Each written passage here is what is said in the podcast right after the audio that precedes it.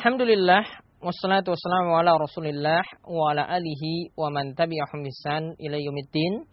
Para pemirsa, kita melihat lagi pembahasan Abu Syuja dari kitab salat dari matan Al-Ghaya wa Takrib yang beliau susun.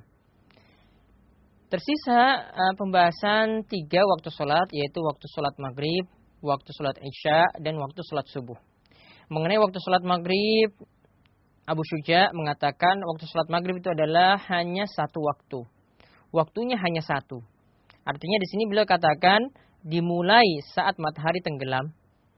Lalu lamanya adalah sekadar seseorang itu mengumandangkan azan. Jadi mengumandangkan azan yang pertama, lalu berwudu yang kedua, lalu menutup aurat yang ketiga, lalu menegakkan sholat, ya, ya, yaitu maksudnya adalah iqomah dan mengerjakan sholat lima rakaat. Ya, jadi waktu maghrib itu sangat singkat kata beliau, cuma dianggap satu waktu. Artinya, ya setelah azan kita berwudu, kita memakai pakaian, lalu dikumandangkanlah ikoma, lalu dilaksanakanlah sholat maghrib tiga rakaat ditambah dengan sholat ba'diyah maghrib setelah itu dua rakaat sudah. Maka sholat maghrib itu rampung, sholat maghrib itu selesai. Ini yang dimaksudkan oleh Abu Syuja, karena di sini beliau atau ulama Syafi'i itu memakai patokan dari hadis Jibril. Ketika Jibril itu menerangkan tentang waktu sholat, dia mengimami pada hari pertama dan mengimami pada hari kedua, waktunya itu sama untuk sholat maghrib. Yaitu ketika pada saat sholat maghrib, ya dikatakan dalam hadis, ya wasalla bi yaknil maghrib hina aftir saim, ya sholat Jibril bersamaku yaitu bersama Nabi SAW yaitu ketika orang-orang itu berbuka puasa. Dan pada hari kedua ketika Jibril datang lagi ya dikatakan juga yang sama yaitu hina after saim itu ketika orang-orang itu berbuka puasa. Jadi waktunya itu cuma satu waktu. Waktunya cuma satu waktu kata ya Abu Syuja berdasarkan hadis ini.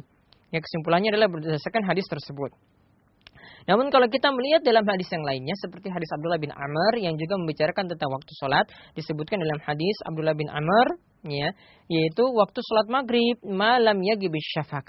Waktu sholat maghrib itu selama cahaya matahari itu ketika tenggelam itu belum hilang. Sholat maghrib itu sampai situ. Ya selama cahaya di ufuk barat itu belum menghilang yaitu cahaya saat matahari itu tenggelam itu belum hilang artinya kalau sudah hilang maka itu berarti sudah masuk waktu sholat isya ya maka yang lebih tepat di sini ya waktu maghrib tetap ada awal waktu dan akhir waktu ya kita tidak memakai rujukan dari hadis Ibnu Abbas yang bicarakan tentang sholat Jibril dan Nabi Shallallahu Alaihi Wasallam. Tapi kita melihat juga dalam hadis yang lainnya disebutkan bahwasanya waktu maghrib itu punya awal waktu dan akhir waktu. Ya, dan ini insya Allah yang lebih tepat. Ya, jadi tidak seperti di sebagian tempat yang mempraktekkan cuma satu waktu saja, sehingga orang-orang tidak bisa melakukan sholat sunnah qobliyah maghrib. Padahal Nabi SAW itu masih memerintahkan kita melakukan sholat sunnah qobliyah maghrib sebelum maghrib. Ya, yaitu sampai dikatakan sholat qobliyah maghrib rok'atain. Nabi SAW katakan sholatlah kalian ya sebelum maghrib dua rakaat. Kemudian Nabi SAW katakan lagi solu qobliyah maghrib rok'atain lakukanlah sholat sebelum maghrib dua rakaat. Ya, kemudian Nabi SAW itu katakan lagi yang ketiga, lalu beliau katakan liman sya, yaitu bagi siapa yang mau. Nah, kemudian dikatakan karihat karihata karahiyatan ayat takidahana sunnah. Ya, ini cuma dikhawatirkan saja orang-orang itu menganggap sebagai sunnah yang dirutinkan.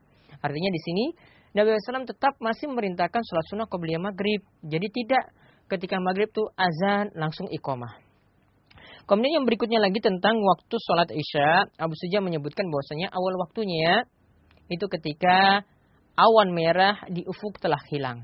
Itu awan merah atau cahaya merah di ufuk itu telah hilang, yaitu saat matahari tenggelam cahaya tersebut sudah hilang. Akhir waktunya, waktu ikhtiar, sebagaimana disebutkan dalam hadis Jibril, yaitu hingga sepertiga malam ya waktu ikhtiar sampai sepertiga malam. Sedangkan waktu yang masih dibolehkan menurut ulama Syafi'i yang disebutkan oleh Abu Syuja di sini adalah sampai terbit fajar sodik, sampai terbit fajar subuh. Maka di sini permasalahannya bukan pada awal waktu sholat isya. Namun permasalahannya di sini adalah pada akhir waktunya. Di sini para ulama berselisih pendapat. Kalau kita melihat atau merujuk pada hadis Jibril, ya memang disebutkan waktu sholat isya, ya itu kalau dalam hadis Jibril disebutkan sampai per sepertiga malam. Yang pertama, sepertiga malam yang pertama berarti sekitar jam 10. Ya ini waktu ikhtiar. Artinya waktu yang Jibril praktekkan bersama Nabi Shallallahu Alaihi Wasallam. Kemudian kalau kita melihat dalam hadis Abdullah bin Amr tadi dikatakan mengenai waktu sholat isya, ya itu disebutkan, ya wa waktu sholat isya ila nisfil lail. Waktu sholat isya itu sampai pertengahan malam. Waktu sholat isya sampai pertengahan malam. Ya, jadi kalau kita mau melihat di sini dari Hadis Abdullah bin Amr ini berbeda dengan hadis Jibril tadi. Artinya waktu pertengahan malam itu sekitar jam 11, itu artinya lebih lama. Ya, artinya lebih lama daripada apa yang ditetapkan dalam hadis Jibril. Adapun ada hadis memang yang disebutkan, yang ini jadi rujukan ulama Syafi'i. Mereka katakan bahwasanya ada hadis dari Abu Qatadah, ya itu disebutkan orang yang ketiduran tidaklah dikatakan tafrid atau meremehkan sholat Sesungguhnya dinamakan meremehkan itu adalah orang yang tidak mengerjakan sholat sampai datang waktu sholat yang berikutnya. Ya, jadi menurut ulama Syafi'iyah, ya, waktu isya itu bersambung sampai waktu sholat berikutnya, waktu waktu subuh. Ya, yaitu waktu subuh. Berdasarkan hadis Abu Qatadah ini. Jadi mereka ini masih mengatakan adalah waktu yang dibolehkan sampai datang waktu subuh. Artinya boleh mengerjakan sholat Isya sampai datang terbit atau datang fajar subuh. Namun uh, hadis ini bisa kita bantah karena bersambungnya waktu sholat dengan waktu sholat berikutnya tidak berlaku. Buktinya untuk waktu sholat subuh tidak kita katakan akhir waktunya itu sampai waktu zuhur, tetapi waktu sholat subuh adalah sampai matahari itu terbit. Ya, maka hadis Abu itu bisa dibantah hati-hatinya kita memilih waktu akhir dari sholat isya adalah sampai pertengahan malam. Kemudian yang terakhir yang kita bahas adalah waktu sholat subuh. Abu Syuja mengatakan bahwasanya waktu sholat subuh awal waktunya adalah saat terbit fajar kedua yaitu fajar sodik. Saat terbit fajar kedua yaitu fajar sodik. Kemudian akhir waktunya yang disebut dengan waktu ikhtiar atau waktu pilihan adalah sampai isfar, yaitu sampai mulai terang. Kemudian akhir waktunya artinya masih dibolehkan yaitu sampai matahari terbit. Ya, sampai matahari terbit. Maka awal waktunya ya di sini kita sudah sepakat bahwasanya awal waktunya itu saat terbit fajar sodik. Jadi bukan fajar kazib.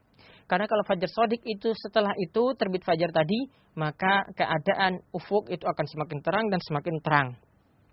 Kemudian waktu akhirnya tadi dikatakan bahwasanya ya kalau dilihat dari hadis Jibril kalau kita perhatikan hadis Jibril disebutkan wasola bil fajr fa asfar.